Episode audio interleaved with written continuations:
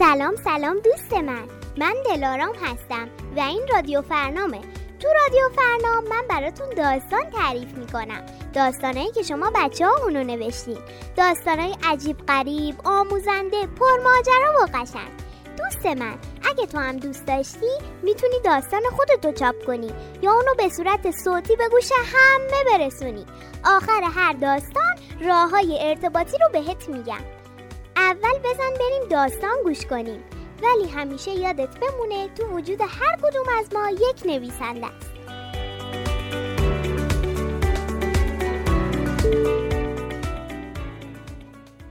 این داستان شهر ابری. نویسنده نرگس حسینی. کاری از گروه انتشارات فرنام. مناسب برای گروه سنی الف و ب. یکی بود یکی نبود. یه شهر کوچولی بود که روی تیکه ابر کوچیک تو آسمون آبی بود. یه پله ابری بلند از شهر ابری به روی زمین وصل می‌شد. توی شهر ابری فقط حیوانای خوب راستگو و مهربون می‌تونستن زندگی کنن.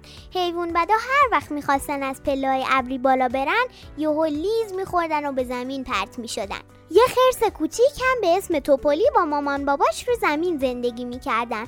توپولی همیشه آرزو داشت تو شهر ابری زندگی کنه ولی حیف که خیلی خرس شکمونی بود و همیشه بچه های کوچیکتر از خودش رو اذیت می‌کرد. اون خوراکی های اونا رو ازشون می‌گرفت و می‌خورد. توپولی با خودش فکر می‌کرد که توی شهر ابری هم پر از خوراکی های خوشمزه است که می‌تونه با رفتن به اونجا حسابی شکمش رو سیر کنه. توپولی همیشه تو فکر رفتن به شهر ابری بود اما هیچ وقت موفق نمی‌شد. توی شهر ابری ما یه پسر بچه آهو هم وجود داشت به اسم پاتلا که خیلی مهربون و با ادب بود.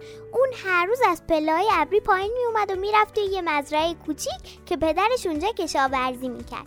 بچه آهو به کمک پدرش می‌رفت. توپولی همیشه به پاتلا حسودی می‌کرد. یه روز پاتلا به توپولی گفت دوست داری به شهر ابری بیای؟ توپولی هم از خدا خواسته گفت آره خیلی دوست دارم بیام. پاتلا گفت پس باید دست از این کارات برداری. توپولی گفت چه کاری؟ پاتلا گفت همین که بچه ها رو اذیت می‌کنی و خوراکی رو به زور می‌گیری و می‌خوری. توپولی با خودش گفت اگه من به شهر ابری برم هر چی خوراکی بخوام می‌تونم بخورم. پس به پاتلا گفت باشه قول میدم که دیگه بچه ها رو اذیت نکنم و حیوان خوبی باشم. توپولی هم به تمام قولایی که به پاتلا داده بود عمل کرد و موفق شد که وارد شهر ابری بشه. پاتلا یه هفته به توپولی فرصت داد تا خودشو به اون نشون بده. تا اینکه یه صبح زود پاتلا از پلای شهر ابری پایین اومد تا بره دنبال توپولی توپولی هم منتظر پاتلا بود. پاتلا گفت دست تو بده به من. اما توپولی ترسید و گفت نکنه از پله که بالا رفتم مثل همیشه زمین بخورم. پاتلا گفت نه ترس تو دیگه الان یه حیوان مهربون خوبی. به خاطر همین می‌تونی از پلا بالا بیای. توپولی هم به پاتلا اعتماد کرد و دستشو گرفت و با هم رسیدن به شهر ابری. شهر ابری در بزرگ داشت که سمت چپ و سمت راستش دو تا برج بزرگ و بلند داشت و دو تا شاهین بزرگ توی برج ها نگهبانی می‌دادن. توپولی ترسید و گفت بیا فرار کنیم که الان ما رو می‌خورن. پاتلا گفت نه ترس توی شهر ابری همه مهربونن و به هم آسیب نمی‌زنن. توپولی یکم ترسیده بود. وقتی در باز شد یه نور خیلی زیادی به چشمش خورد و چشماشو چند بار باز و بسته کرد. وقتی تونست خوب همه جا رو ببینه گفت چقدر قشنگه. یه آبشار زیبا از وسط دو تا کوه بلند میریخت توی یه دریاچه کوچیک. اطراف دریاچه پر بود از درخت و درختها پر از میوه های گوناگون. اطراف شهر ابری پر از خونه ها و حیوان های رنگی بود. گرگ و شیر و آهو و گوسفند و خیلی های دیگه. همه با مهربونی کنار هم زندگی می‌کردن. توپولی به پاتلا گفت الان اون گرگه گوسفندا رو می‌خوره. پاتلا گفت توی شهر ابری هیچکی دشمن هیچکی نیست و همه با هم مهربونن. توپولی خیلی خوشحال بود که به همچین شهری اومده. دیگه به فکر خوراکی نبود و همش دوست داشت با بقیه حیوونا بازی کنه. اون دیگه یه پسر خوب شده بود و بچه ها رو اذیت نمی‌کرد. بعد از اون توپولی تونست با مامان باباش توی شهر ابری زندگی کنه.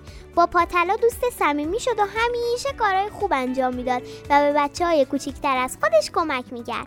پس ما نتیجه می‌گیریم. یادمون باشه مثل توپولی باید بیادبی رو کنار بذاریم و همیشه هوای خواهر یا برادرای کوچیکترمون رو داشته باشیم.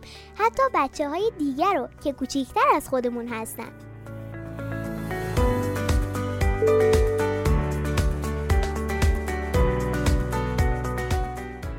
امیدوارم از این داستان لذت برده باشی. دوست خوبم.